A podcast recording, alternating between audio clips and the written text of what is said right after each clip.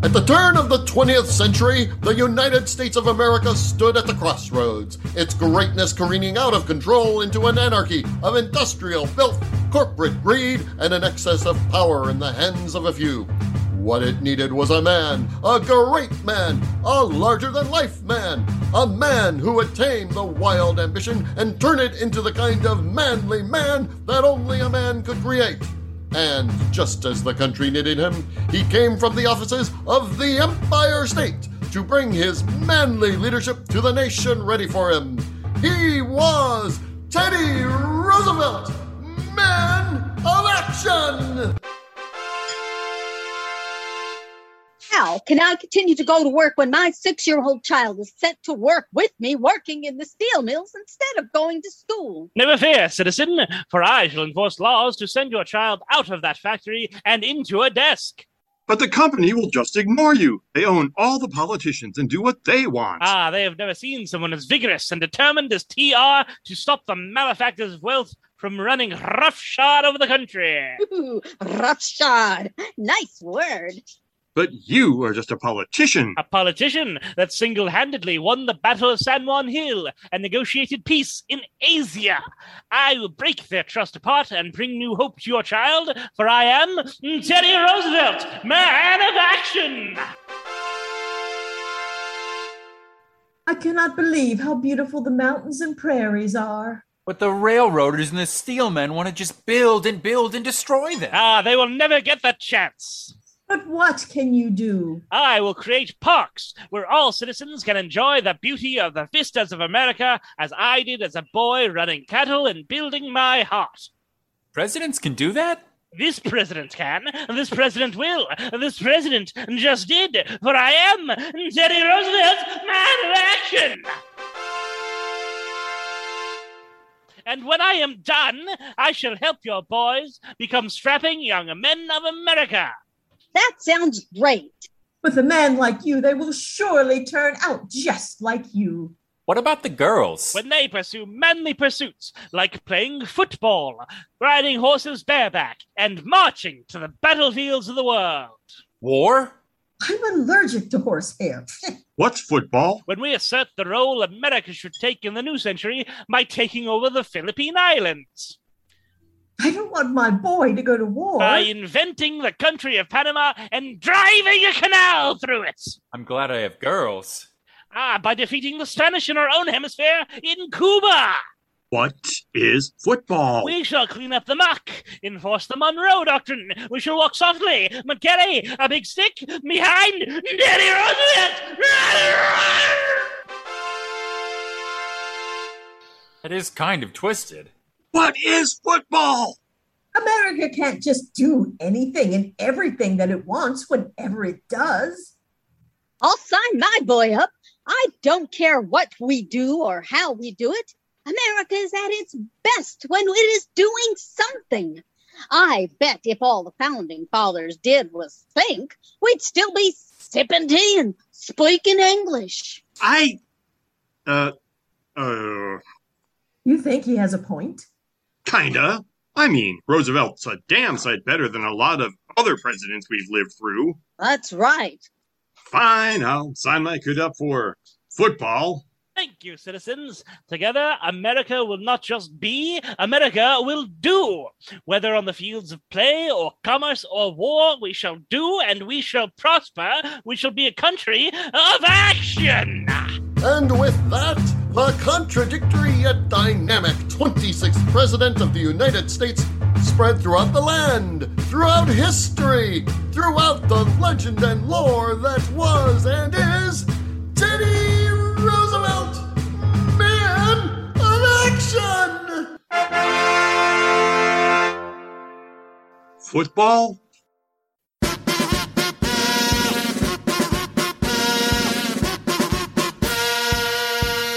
Coming to you from Chicago, Illinois, DB Comedy presents The Electables Presidential Sketch Comedy and History for people who can't afford Hamilton. Today, President 26, Theodore Roosevelt. Thank you for enjoying DB Comedy Presents The Electables. If you would like to keep supporting us, please consider a donation or tip. Go to fracturedatlas.org, the nonprofit fiscal sponsor of DB Comedy Presents The Electables, and leave us a gift. Your donation is tax deductible to the fullest extent allowed by law and will be used to keep us on the air and in the algorithms. Thank you. We are back with our Michigander Americanist contingent. Chelsea, say hi. Hello. And James, say hi. Good evening, everyone. As I try to vary the introductions here, and with our DB comedy crew of myself, Joe, and Hi, I'm Patrick. Hi, I'm Paul. Hi, I'm Tommy or Thomas, whichever you wish to call me. I am Sandy. I'm Sylvia, and I'm making little Zoom hands like the girl in Zoom. Zooming I'm. Bernadette. So, if I may, I'd like to set the table tonight with a little quote. And while we can't share screen on the interwebs and on our various podcasting platforms, I'm going to do it here just to kind of make a point, and maybe so it's, I think it's a kind of a fun way to jump. So, I read. With the assassination of President McKinley, Theodore Roosevelt, not quite 43, became the youngest president in the nation's history.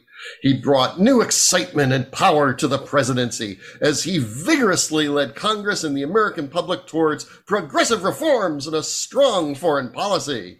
He took the view that the president, as a steward of the people, should take whatever action necessary for the public good, unless expressly forbidden by law or the Constitution.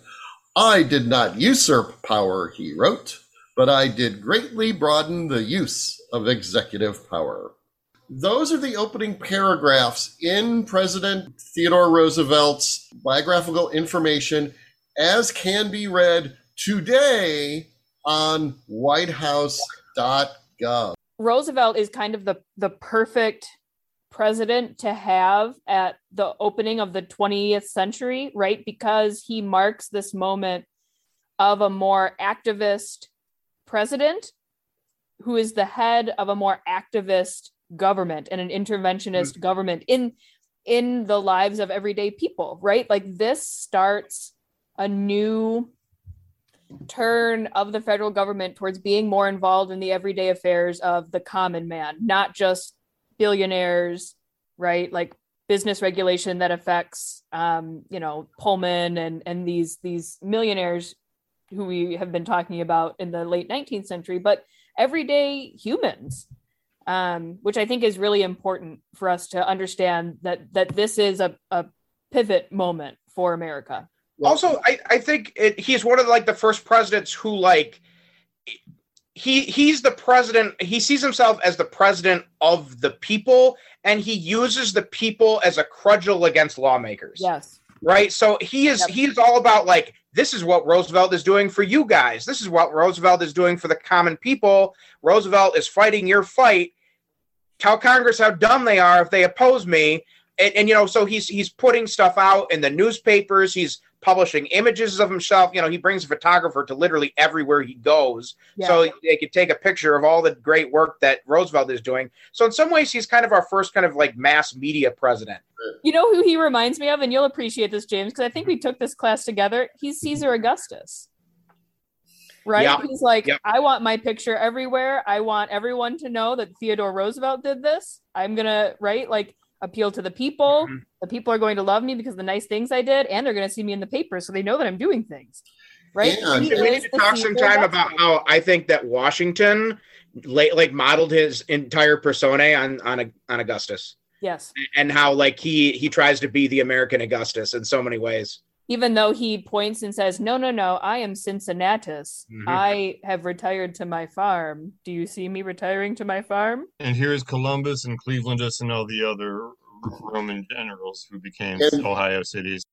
I sort of forgot how young he was when he became president, but as it happens, we have relatively recent history of relatively younger men with relatively short resumes ascending to the White House in rather rapid uh, succession, though. You mean a those- young and virile Donald Trump? Um, yeah. Young, attractive, good with a speech, coming at the right moment. Um, Oh, you mean Nixon? he was only vice president. Gerald so, Ford.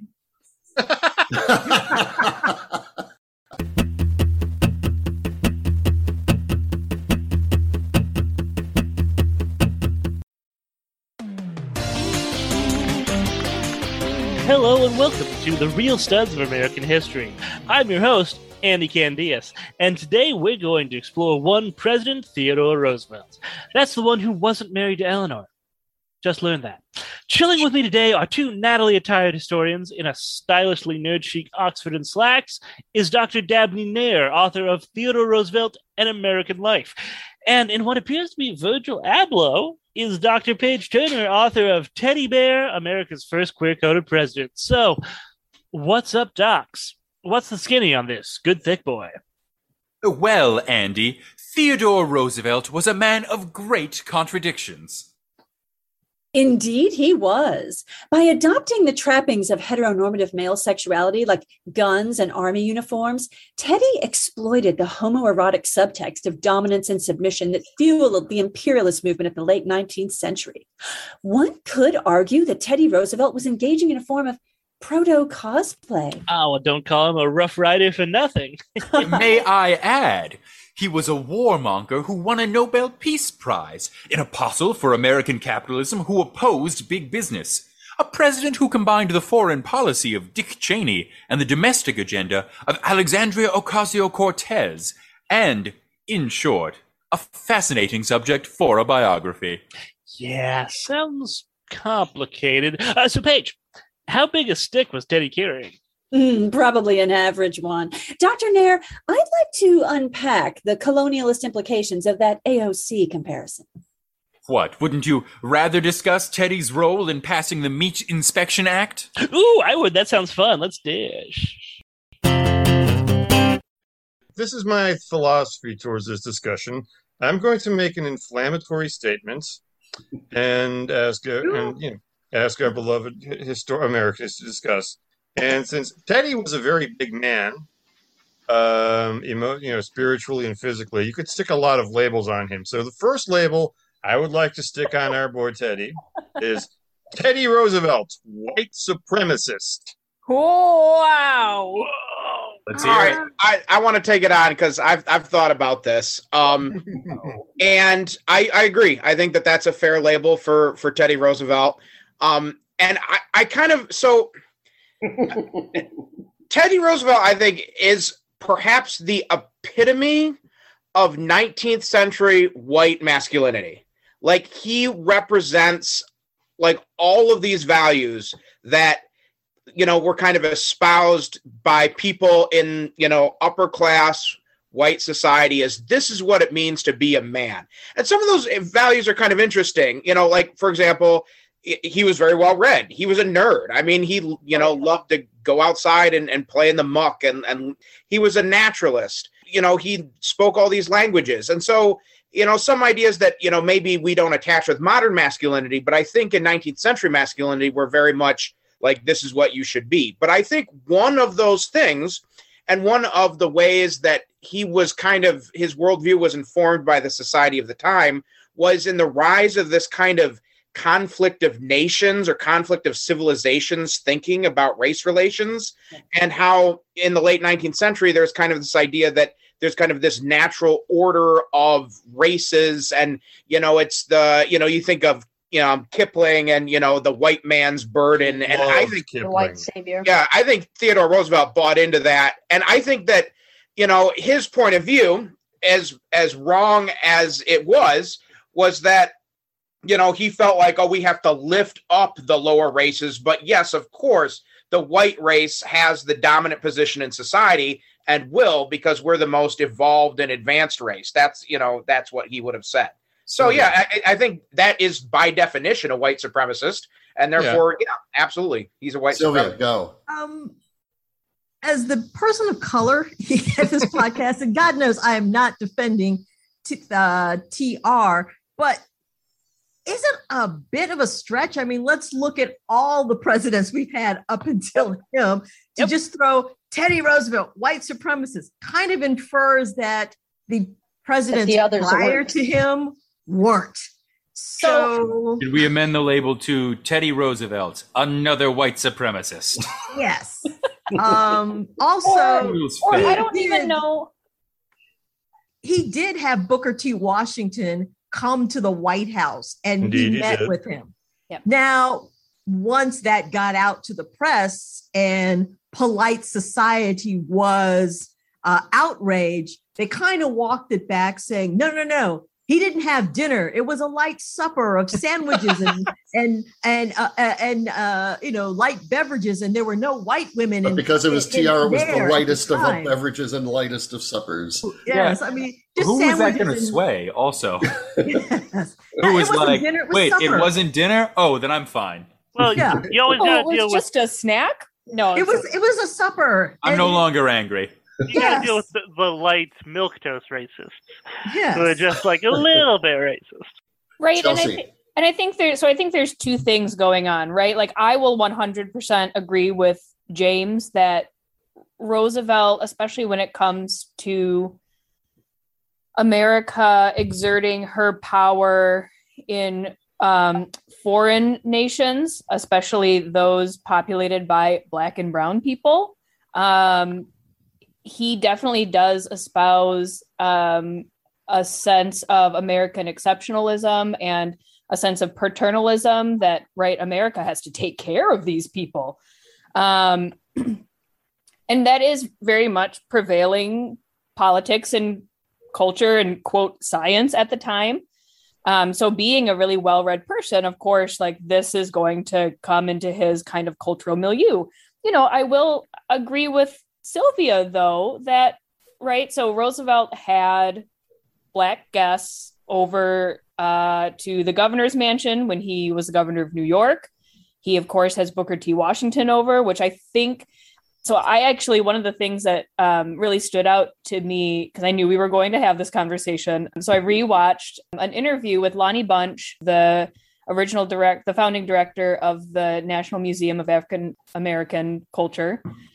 I remembered him saying how important, what an important symbol it was that Roosevelt invites Booker T. Washington over, specifically this person who is a seen as a real leader in the African American community, right? So by in- inviting the most important black person in America to the White House was not just like a a casual thing. It's meant to send a real message to black Americans. The other thing that I will say is that Roosevelt is very opposed to these kinds of, as he calls them, lily white Southern Republicans because of their excluding newly freed African Americans from holding office and from voting. And so he does punish racist white Southerners by not giving them appointments. I guess take that for what it is. I so this is the one moment where I will say I will him and I will ha and I will like be on the line and say Theodore Roosevelt, I will not apply an extremist label to you, but otherwise, I have no problem. There you go. Right.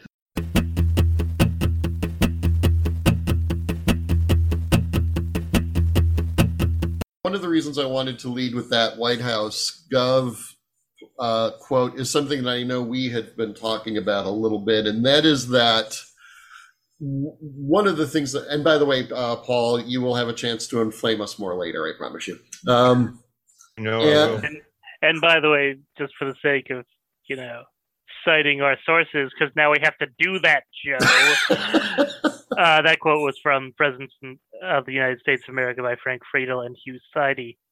Okay. Um, but what we one of the things we t- we've talked about in many of our episodes was the faux modesty that kind of runs through really from Washington. We had a little bit of a diversion with Andrew Jackson, I suppose, but this This is a clear, clean, absolute, thunderous break from that because while I'm sure TR had a certain amount of um, promotion behind him, nobody could promote TR better than TR. Chelsea, you've been bursting through your square here. Go. Which is so interesting because Washington is Theodore Roosevelt's favorite president. Like he does not care for Thomas Jefferson. Good for him. Well done. Um, but openly like talks about George Washington as being a model of the presidency. And you're like, but did you miss that part? What parts were you reading? The parts I about mean- chopping down cherry trees and Yeah. uh, having Fighting teeth. wars against aggressors. I think. Go ahead. TR Phil. understood the humble brag. He knew that Washington's humility and modesty were just a cloak. So he's like, I know what Washington was really going for. I know, as to Aside what from Washington was really about. Yeah, Washington had won a war, and that's going to that was going to uh, draw TR's admiration. He Uh, he loved warriors. and I think uh, he could relate to George Washington's uh, being from an incredible amount of money, but pretending to be a humble farmer and man of the country. A sickly, I mean, Jefferson sick- tried that also. A I'm just sickly a simple boy. farmer. Yeah, he was a sick. No, Tr was the sickly boy who had to nurture and practically put his own new heart in himself and so someone had to to shut. punch asthma to, in the face until it That's died. right. God. damn. Okay, everybody, here comes Teddy Roosevelt's professional annoyance. It's amazing Oh, how yeah, far you can exactly. get. He kind of got kicked up to the position of vice president because he was such a menace in all of his other jobs. You gotta love a Is that good, going too far? a good fail forward career. hmm Right. Hmm. Wait, didn't they want to put him in there just to shut him up? Let's put him him in a of way. useless position because at that I mean- we all know how people thought felt about the vice presidency. Well, how did he get? How did he make himself? Well, before he got to DC, what was he doing that made him made people say, "Get out of here, go to DC," so to speak? He started Well- out in the New York Assembly, I believe. Just to just to clarify the timeline, that's his first job, sort of reforming New York City. Then he, apparently he goes with the Rough Riders. He was Secretary of Na- the Navy. Secretary. Yeah, of- he was oh, that's Assistant a Secretary. And I believe so- we have we not skipped over him being governor. That No, was was after he ask. came. That was after Oh, the Rough Riders. He I, th- he went from the. I thought he went from the New York City Police to the New York Assembly. He served Nope. as Assemblyman Assembly first. police. assemblyman first, and Then then he had his dies. whole. It, it, it- so he was the assemblyman. Then his wife and mother died. Then he has his whole Teddy in the Wilderness phase. Cowboy. He comes I'm back as cowboy. police commissioner, Yep. and then Civil Service Commissioner. yep, and then assistant secretary of the Navy. Yep. Then, then- the Rough Riders. He does his whole Rough Riders Colonel bit, and the Rough Riders. and then he comes back and is elected governor of New York. Yep. beating a Tammany Hall machine judge. Yeah. Yep. See, so But- much like his hero George Washington, he uh, he just stuck his nose into someone else's business and started a war.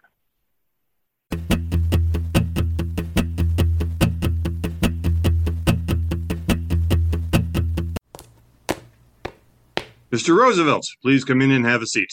Ah, Secretary Long, you'll find my manly legs quite like my iron will. They shan't bend that easily. Uh, very well. We need to discuss your performance as Undersecretary of late. Bully! I've executed the duties of this office with the same gusto I'd use to execute a horse thief, and with much the same delight. Yes, you've uh, made your delight very clear. You've mentioned to many naval planners that you support a war with the Spanish Empire. Yes! And then you've publicly stated that any war would be good for the American people. Makes men men there. And once I left for a massage, and when I came back, you'd purchased several battleships. Got quite the bargain, too. And then, after the main explosion, you sent out orders to the entire fleet to prepare for battle with the Spanish, Correct! even though you don't have that authority. That's right. And even though President McKinley made it clear he does not want to pursue an imperialist war, Agree to disagree. So you've grossly overstepped the bounds of your station, and you've certainly led the country into an international war. You may see where I'm going with this. I believe I do, Secretary Long. I shall tender my resignation from this esteemed office forthwith. I think that's best. It's uh, very noble of you to and admit. gather together a ragtag group of misfits to form a cowboy cavalry unit that just might win this thing. I'm sorry, what? That's right. Americans from all walks of life. Princeton javelin throwers, Comanche scouts, ex outlaws coming straight from serving time at Yuma. The entire outfield for the 1897 Brooklyn Bridegrooms. Ha! Sure, it'll be tough. Early in the training process, the men will be awful at their duties. And what's more, they won't like each other or trust me. Uh, why are you predicting your own failure? But that's just because I'm the first authority figure to believe in them. After a few months of training or one long montage, I'll turn them into the toughest soldiers who ever spat on a Spaniard. Um, on second thought, this could be more dangerous. And that's when we'll ride our horses across the sea and storm into Cuba like a, well, like a tropical storm, I suppose. Those are usually pretty deadly on that island, no? Um, Mr. Roosevelt, hearing your ambitions is making me reconsider. Allow me to reinstate you immediately, and we can put all this behind us. And miss the fun of a war? Never! Please. The potential for destroying our diplomatic relations is too great. I'll double your salary, triple it even. Adventure is the only currency I accept. Tally ho!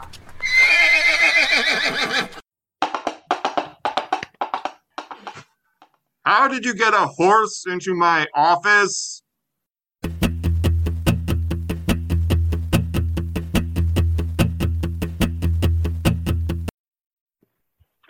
and then he caused so much problems it you know that basically he wouldn't follow orders from the republican party as governor of new york they orchestrated to kick him upstairs into the vice presidency because they figure he couldn't do any damage there even though william mckinley was like no not this guy this guy's crazy please no but He's the only guy who will ever do anything as vice president. Don't let him do it. Right, and that's what I love. I love that when when there starts to be like these whispers that like, ooh, Roosevelt as vice president, he like makes a public statement. He's like, why would I want such a powerless position? This is dumb.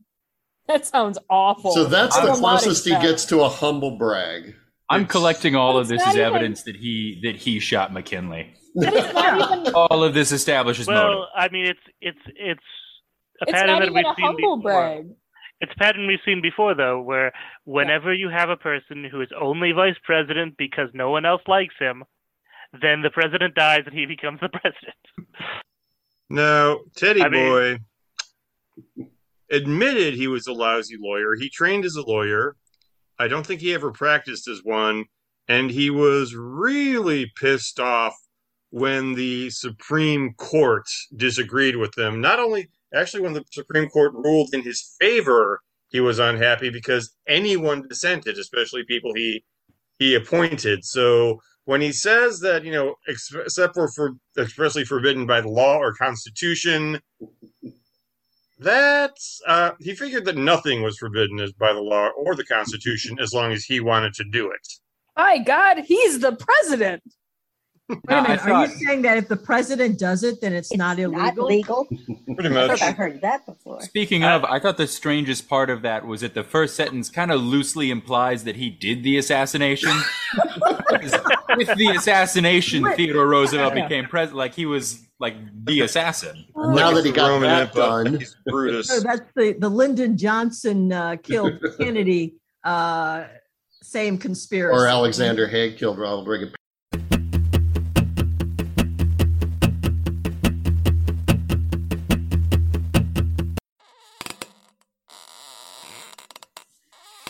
Criminy, how does Edith breathe in this corset? Uh, Leon! Leon, wake up, darling. Uh, uh, uh, who are you? Oh, uh, why don't you recognize me, Leon dear? I'm Emma Goldman, the dangerous female radical. We spoke a few weeks ago after I gave a speech at the Cleveland Hall, remember? Oh, yes, right. Uh, but, did you have a mustache then? Of course, it's it's just less noticeable in the daylight. Oh, I see. Uh, what are you doing in my bedroom? Uh, Leon, sweetheart, do you recall asking if there was anything you could do to further the cause of anarchy? Yes, I do. You said I should go home and learn more so I won't sound so stupid. Heavens, what a shrew I, I can be. anyway, I couldn't speak honestly because Pinkertons were eavesdropping. I didn't see any Pinkertons. Of course there are Pinkertons. How do you think I found. I mean, I'm so glad I found you. I've been thinking of your noble offer, and I believe you're the perfect man to attempt to kill President McKinley. Attempt to kill McKinley? Oh, yeah, yes. You don't have to actually kill him. Ida will get so upset that McKinley will quit the White House so he can spend his life draping handkerchiefs over her face. Are you sure that's a good idea, Emma? I mean, look at Europe. Anarchists are blowing up train stations and assassinating kings all over the place. Yes, isn't it disgusting? Hmm, I mean, delightful. it would be if the governments weren't guillotining anarchists and imprisoning dissenters en masse. Oh, so what? That's Europe. This is America. Plead insanity. Americans relish the opportunity to give speeches and write editorials about inadequate mental health care. Emma, I've failed at every single thing I try to do. But what if I slip up and I actually kill McKinley? Uh, like the bullet can pierce all the blubber on that whale. um, hmm, well, then you'll rid the world of a dangerous imperialist. and replace him with Roosevelt, a vainglorious lunatic. I most certainly am. he most certainly is not. He's a brilliant, vigorous man. Oh, but his presidency will be doomed when the sluggards in Congress grow jealous of his popularity and start a new civil war, which will destroy the country. Anarchy shall win the day, yay! But Emma, didn't you discourage the use of violence? Oh, only because I didn't think it would work. But a brilliant, handsome young assassin like you cannot fail to persuade the masses of the rightness of our cause. Do you really think I'm handsome? Oh, you pink cheeked Pole, you'll be the handsomest assassin in U.S. history. Lewis Powell is a gargoyle next to you. Who's Lewis Powell? Never mind. Anyway, President McKinley will attend the Pan American Exposition in Buffalo this September. I want you to shoot at him in front of a crowd. The police will claim that my speech inspired you and arrest me as an accomplice. Plus, you're an actual accomplice. Oh, yes, yes, yes. We're all accomplices in the conspiracy to save the world. Uh, think of it, Leon. We'll be in the same prison. Uh, maybe they'll allow us conjugal visits. Won't that be fun? Not for me, it won't. Emma, I'm asexual. No, you're not. No one is asexual. I am. I've never even kissed a girl, or a boy for that matter. I've never even had an erection. That's the stupidest thing I've ever had. Let me see. Uh, uh, Emma, what are you doing with my bedclothes? Hmm, you, you, are right. Still limp as an earthworm, even when in bed with a hot tomato like me. Well, that settles it. You must kill President McKinley to restore your virility. Well, if you say so. Gosh, Emma, are you sure you aren't Teddy Roosevelt in an oversized flannel dress? How dare you? I am a beautiful, dainty woman, and you have the nerve to compare me to the most ruggedly handsome man in the world? Uh, I, I shall never forgive you, Leon, unless you attempt to assassinate President McKinley. I'm sorry, Emma. Uh, I'll do what you say. Uh, do you really think we'll share a prison cell? You don't find the idea repulsive? I, I, I don't anymore. That slap had a strange effect on me. Here, take another look under my blankets. Christ, you're a freak. A freakishly compassionate man. anyway, there's a good little terrorist. I'll see you in prison. Uh, no kiss goodnight? Would you settle for another slap? Oh, that's even better. Well, here's a blow for progress. Ah! I would actually, I, I, I think like you know, you look at him and he held so many careers in such a short time. He's really more the Barbie of the early 20s. I'm a teddy boy in a teddy world. that is pretty- Is there anything else you would like to inflame us with, Paul, before we sort of hit a little bit of try to figure out a little bit of a timeline of TR? Um, okay. Um, let's try this very modern term. Let's see if we can, you know, stick it across Teddy Roosevelt's broad, manly chest. And this is coming straight at you, Chelsea. And Teddy Roosevelt, environmentalist. Just as bad as the other two. yeah. Um, Roosevelt's commitment to conservation is part of his square deal, right? Which I'm sure we'll get to later in this show. Um, but was one of his three major goals for um, his presidency, and very much comes from his kind of transformative, you know, manly American experience out west. He's able to find himself out west, and so he is convinced of the value of these beautiful natural places for the benefit of all Americans. I will say um, he does not, however, in sectioning off beautiful places for the National Park Service, he also does not bar. How should we say this? He does not bar capitalism from enjoying areas of that space as well. Speaking of animals, how do we square his his you know image as you know protector of the environment with the fact that he really really loved killing things? Animals are delicious, Paul. I mean, yeah, you look at Wouldn't like, you agree, Sandy? but I mean, the bison population largely came back because we, you know, white people started eating them. I think Well, there's, also- uh, You can't you can't hunt things if they if they you know put a strip mine in your old hunting ground. right. You know, I, I think that that's what Roosevelt would have said is, you know, That's like, true. look, the part of in Roosevelt's mind, part of the recreation of natural space was game hunting, Yeah. and uh, so you know he wanted there to be land where those animals could thrive naturally, so that he could go and kill them.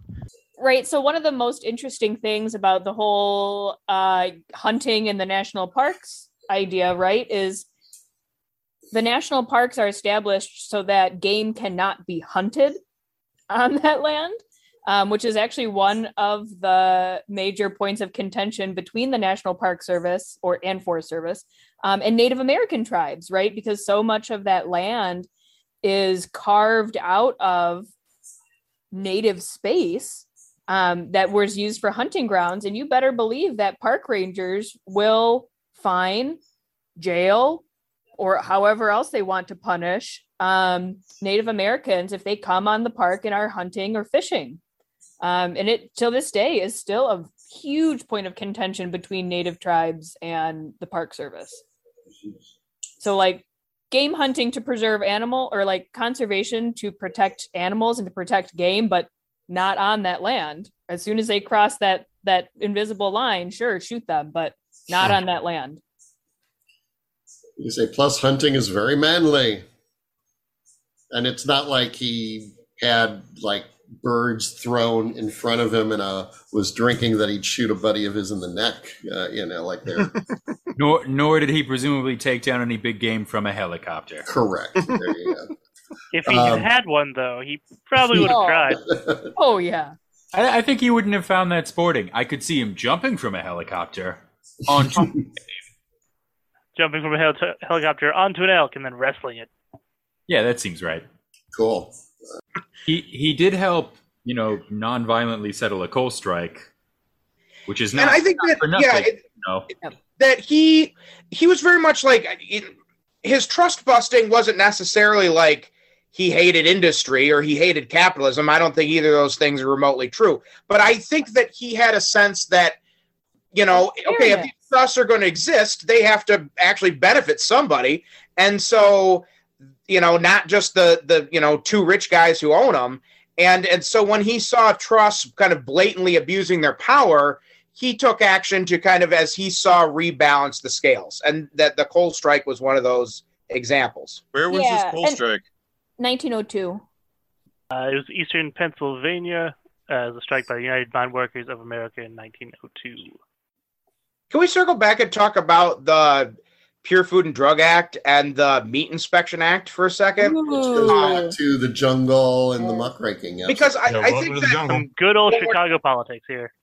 when we talk about the uh, you know kind of his his lasting impact as, as a president um, i think this idea that the federal government has a role in kind of regulating kind of day-to-day commercial activities is a significant one you know the federal government had regulated kind of these big like the railroads and you know interstate shippers and stuff like that. Stuff that you know you and i or the common people don't really kind of interact with. I mean i guess they interacted with the railroads but um you know not in the same kind of hand to mouth kind of way. Whereas you know roosevelt's saying oh, oh yeah the federal government they can actually say whether or not you can sell this piece of meat or not.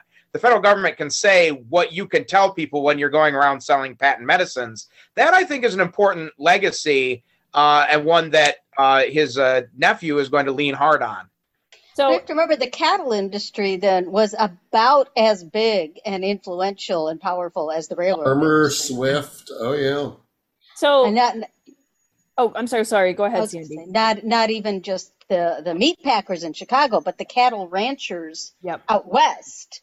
Of They- which he Really sometimes powerful. pretends to be They were corporate. That was agribusiness actually started then. We Yeah. think of agribusiness as you know Monsanto now, but no, agribusiness was the thing back then. Yeah, let's let's talk about stuff he did. Again, we war stuff got that covered. Um, a little of the environmentalism got a little bit of that. I mean, I know, and because I do political work and union work, that the whole trust busting thing was certainly something that we were taught as kids as something really important to him, and what's important because of him. Well, my so- understanding is he did it not so much for the American good per se, but because the uh, leaders of industry didn't feel they had to um, knuckle under to what the president and the government wanted. So it was more of an affront to his ego as opposed to I'm doing this for the the greater good, the common Well- man, the little Well, guy. I think he had he had always made the idea of uh, corruption both in, in corporations and in public service a large part of his politics. So I think I don't think you you can necessarily say it's, it's all just an affront to his ego that they won't knuckle under to him. He just uh, always hated people who took advantage of their power and career because he was a born rich man and can make that decision. Noblesse Yes. oblige. So I think this is one of the key points, right? And and I'm gonna probably tag team with James here um, on this one, right? Part of that late 19th century, early 20th century culture of masculinity, right, is this sense of, oh, James, help me here, like the sense of like upfrontness and um, right, not abusing Right. your power when you have it. And, right it's this i think a, a- a sense of i think noblesse oblige is really the right word for it right that that Mhm. when you have Paternal. when you come into a position of power you should use it for the good of people With Yeah. great and power comes great responsibility. yes uh, and i think that he saw people who had great power using it simply for their own self-enrichment Yeah. and that kicked him off and he said you need to stop doing that and they said no and then he's like you don't say no to me and Theodore Roosevelt. So this to me, the sense of of fairness, right? Like people who have power and wealth not abusing their power and wealth for their own gain, um, but right this this sort of uh, sense of fairness um, that really comes out in his use of the term square deal, which becomes kind of um, a tagline throughout his entire presidency that he uses, you know, not only for um, environmentalism and but he uses it for civil rights and he uses it for um, trust busting and he uses it for labor, right? A square deal for this group, a square deal for that group, right? Every group kind of getting their um, their say and their due. Um, And a cousin that was taking notes right down to square deal. Eh, I can do something a little better with that.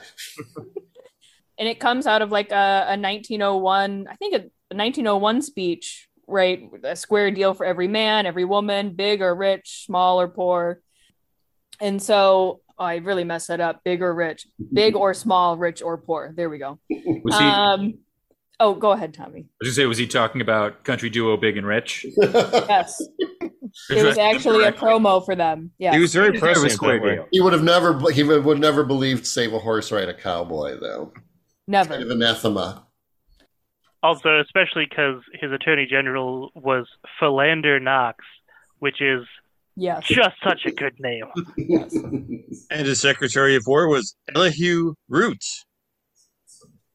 Got so part of of it, so part of the myth is surrounding himself with cartoonishly weird names that just make t- Theodore Roosevelt sound all the more noble. Oh, and his best friend for life was another imperialist, another patrician, and a really sneaky son of a bitch by the name of Henry Cabot Lodge. Oh, I thought you were gonna. I thought you were gonna say uh, one of his uh, closest advisors and friends was uh, Admiral Butt. Yeah, Archie Butt.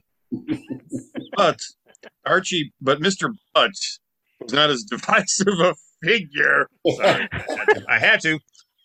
Lodge was, I think, this. swor- I don't know if he was a co-conspirator. I don't know if he, how much influence he had on Roosevelt or vice versa, but he was there for the entire imperialist um, enterprise, and they remained very close. You know, throughout his president, throughout their president, throughout Teddy's presidency. the great white fleet What about that Great White Fleet? it's white and it's great. You can take that symbolism however you want, uh, based on Paul's first inflammatory statement of the evening. Um, really, it's the quote. I'm see. I'm going to say quote instead of just doing quotes. It's the quote peacetime color of battleships. So it's the peacetime color for a ship designed explicitly for making war. Yes, but Did he we're send the Great our White Fleet to quote Panama? Close quote. we're wearing our peacetime coat, so we're at peacetime right now. Uh, which I just Kind of work love like a satire hat. A summer attire, you, you wear white uh, after Memorial Well, Day. he but he was God from high knows you come to society, Labor maybe. Day, it's wartime. Is It- it possible that in summertime ships are all supposed to be wearing white? white. Yes. Okay, as a It's the- it's teacher, I can tell you that Labor Day to Memorial Day is wartime. Yes, that is accurate.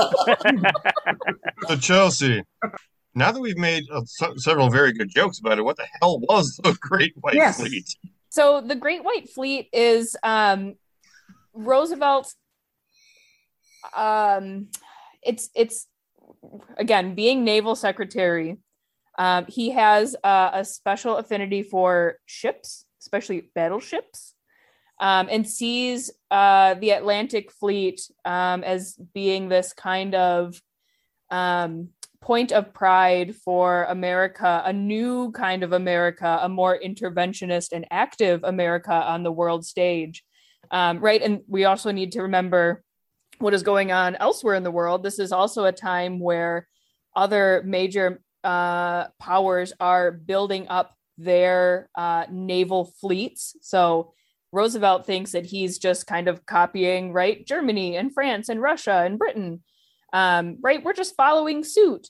Uh, but what he does is not only does he build up the naval fleet of America, he then takes it around a tour of the world to show off America's new naval power. Um, Teddy Roosevelt in the Navy. oh, Well, he Yeah. led the village people, I say, in, in the Rough Riders. So yeah, Teddy Teddy Roosevelt was the village people. He was a All of macho them. man. Yes, he was.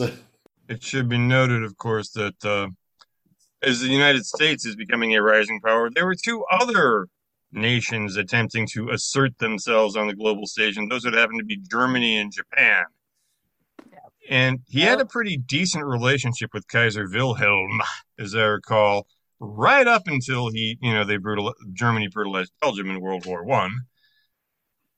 But Japan, Well, I think you could argue also he started uh, having a less good relationship with Kaiser Wilhelm uh, around the time that the German fleet started blockading Venezuela, and he realized, hey, maybe Germany is trying to become an empire, and that's our job.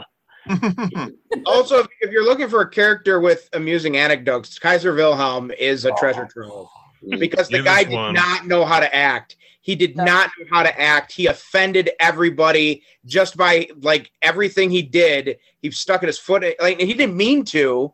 Like, but every single time he opened his mouth, he said something dumb. He offended somebody. He acted inappropriately. He was in the wrong place at the wrong time, and was just one of the most disastrous political figures of the early 20th century. Yes. And there was never anyone like him again. Let me. Can, okay, one more infl. Maybe not the last one, but Definitely not. another inflammatory or at least perhaps overbroad descript, you know, label for Teddy Roosevelt. Teddy Roosevelt, peacemaker. Well, the Nobel Committee certainly thought so. But then they also gave one to Henry, Henry Kissinger, so yeah. Not to mention his good good friend Woodrow Wilson. For a Mhm. man Ah. who prized honesty and forthrightness above all things, he was one crafty motherfucker.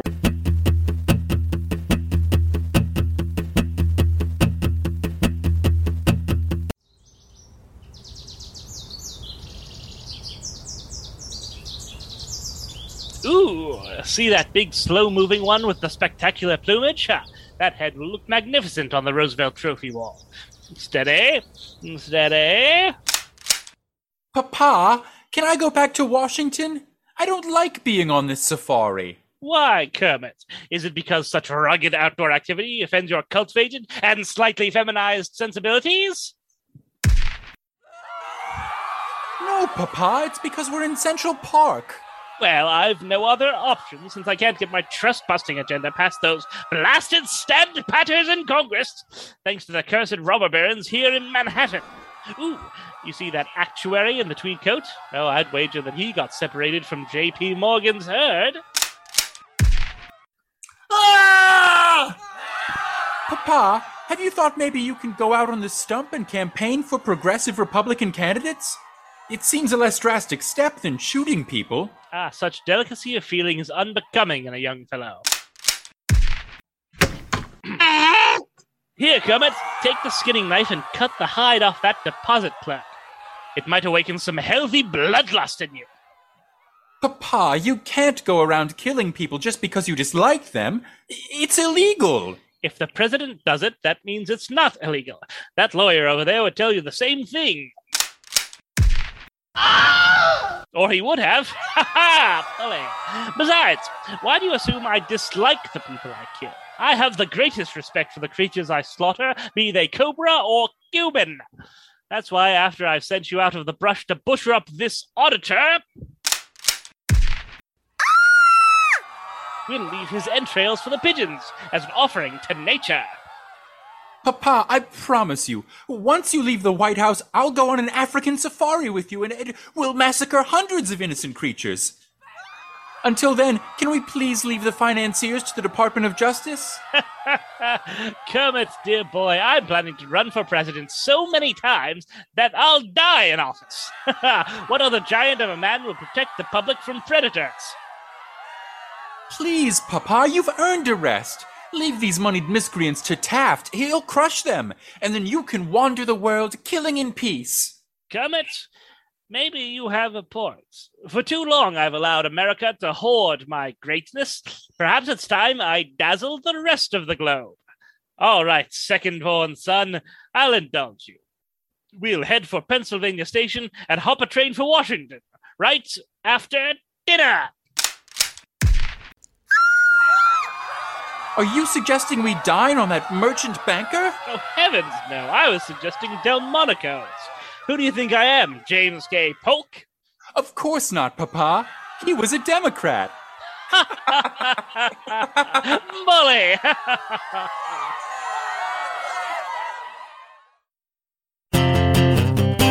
Sure seems like had he run in 1908, he would have, but he apparently made a promise that he would step aside.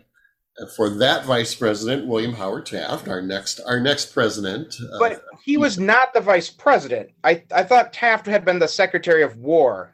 Yeah, Secretary of War and, gov- and, mil- and governor of the Philippines, and apparently a very good one because he had to because no one tried to kill him after you know American soldiers were massacring Filipinos by the thousands. TR could have run, decided not to, at least in 08. Following Washington's example, right? This is his whole Washington What thing. it was. Ah. Mhm. It was because he, he he because he came in in the first half of uh, McKinley's second term. He he saw that as his first term. Right. Saw running in 1904 as his second term, and they were they kind of put him on the spot. And after he won in 1904, and they're like, "You're not going to run for a third term," and he's like, "No, no, follow. I'm going to follow Washington's example, just two terms." And then you know 1907 rolls around, and he's like, "God damn it! What, what was I thinking?" Immediately regretted it. Immediately regrets it. I wanted to talk about his post presidency, and I guess what I would say, Paul, because I know you mentioned it earlier, an extension of his madness. He goes on that famed African safari to stock the Smithsonian, Yeah. uh, which has all kinds of horrible colonial and racist implications. Did the Smithsonian ask him to do that, or was that just a decision he I made? doubt it. It was funded by them, so they knew. At least he didn't just like show up with a bunch of carcasses. I could like, see, Could have I could see it sounds like. being, I could see Roosevelt pulling off a thing where he just like starts sending bodies to the hmm. Smithsonian, I and at got first, these for you. Yeah, at first they're, they're very Like like, threatened cat. by it, but then they're like, oh, that Roosevelt. Well, I, I think the more telling one even is that he, uh, you know, he and both he and his son, who will later, I believe it's the same son who dies in World War One, almost die mapping the worst part of uh, the Amazon, the Yeah, Rio that was Roosevelt. Kermit. River Oh, and out. Kermit Kermit survived to World War II when he killed himself in Alaska, but uh, it was Quentin who died in World War One. Right. Quinnykins. You'd, you'd have thought the safaris would have satisfied him, but no. he wants to be president. He wants so, and especially when World War One rolls around, he feels like he's the man for that moment, and and then he's not, and I think that kills him, and then it literally killed his son. Yeah. Okay, so Like, did, Hmm. did he consider that he was splitting the vote? I think that he thought that that that he would win, that he would through his own kind of personal um, appeal, that you know people remembering, hey, remember the good times with Teddy, uh, that he would win a majority. I don't think he ever really saw it as a, as a partisan thing, um, but that's that's the way it turned out. As he I- says about Taft during that election, I'm sure he means well, but he means well feebly. So he's like, nah, I'm gonna win this. I think I think also there was an, a uh, a certain extent to which Roosevelt thought the Progressive Party would split the billionaire vote, and Mhm. so that like he he he uh, in a speech he he mentioned that uh, all the monopolies and the trusts oppose the Progressive Party, and so they they would be forced to choose between either Wilson or Taft, and so maybe there's an uh, extent to which he was like, if I run my with my bull moose out, uh, then Pardon? you heard me. You run, He said, you run with your bull moose out, and uh, like the rich people vote will split between the Democrats and the Republicans, and he'll take all the progressives and the poor people And I think- also the uh, and the black people in the north, Republican- but not the south. he sought the Republican nomination before going Right, independently, right? So he Yeah. tried to kind of take it from Taft, and then when he was denied, he went his own way. Wasn't it a pretty sneaky way? I don't didn't Elihu Root, now turned opponent, didn't he kind of re-engineer the uh, rules of the 1912 convention in, in Chicago because they were always in Chicago back then to deny Teddy a return to power. It was so he was a maverick. So he, Teddy, the, form, the formerly the consummate insider, was suddenly the maverick, screwed by his own former party. I guess I, I don't know what the inside story there is, but I know that Teddy trying to unseat an incumbent, it, it's it's always going to be a tough road because those people have so much institutional support kind of baked in, and and so it proved to be.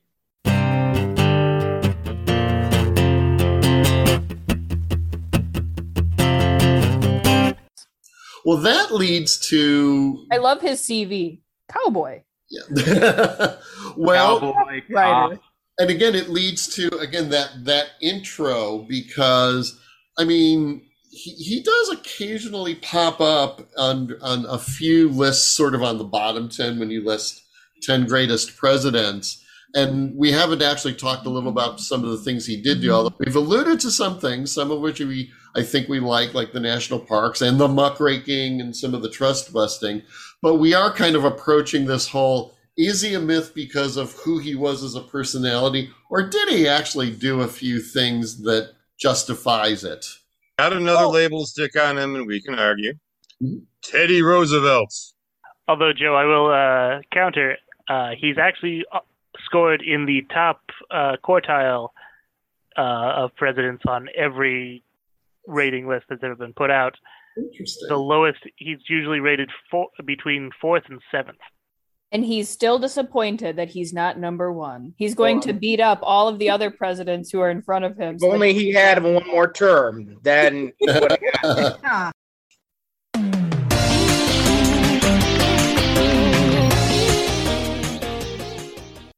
trying to tell me that firing a gun is not a symbolic ejaculation? Maybe, but more important, it's a damned efficient way to kill 29 zebras. Okay, okay. Thank you for getting Greenpeace and Peter to troll my show now. So, I hear his daughter Alice could really throw some shade. Out of loyalty to her father, Ugh. because she was the last voice of the progressive wing of the Republican Party, for which her father was the standard bearer. And she was responding to her father's subconscious influence by becoming the physical manifestation of the feminine impulses which so shamed him. Oh, please. Theodore Roosevelt was 100% butch. To compensate for the fact that he was 100% femme.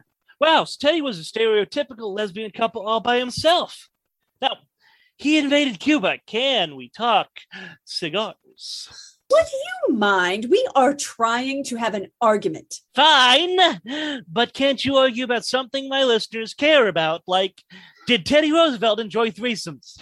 I'm sure TR believed that three is a crowd. And on that, at least, we agree. Goodbye, candy ass. It's Candius! Silly me. I thought this was my show. I'll see myself out. Thank, Thank you. Now, props to whoever's shipping you two. Shipping us where?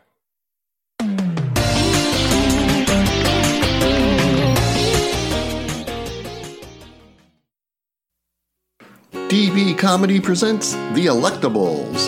This episode's sketches were written and produced by Gina Bucola, Sandy Bykowski, Joseph Fedorko, Ramona Joay, Sylvia Mann, Paul Moulton, Patrick J. Riley, and Tommy Spears.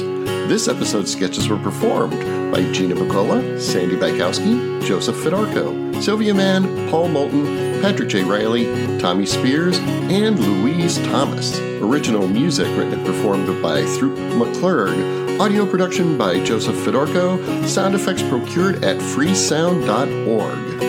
Contributions to DB Comedy are graciously accepted by going to the DB Comedy donation page at fracturedatlas.org. Donations are tax deductible to the fullest extent allowed by law. For more information on DB Comedy and the Electables, visit DB Comedy's host page on simplecast.com. Follow us on Facebook at DB Comedy or Democracy Burlesque, and join us on the Trident Network. Thanks for listening. Thanks for downloading. Don't forget to subscribe and don't forget to like.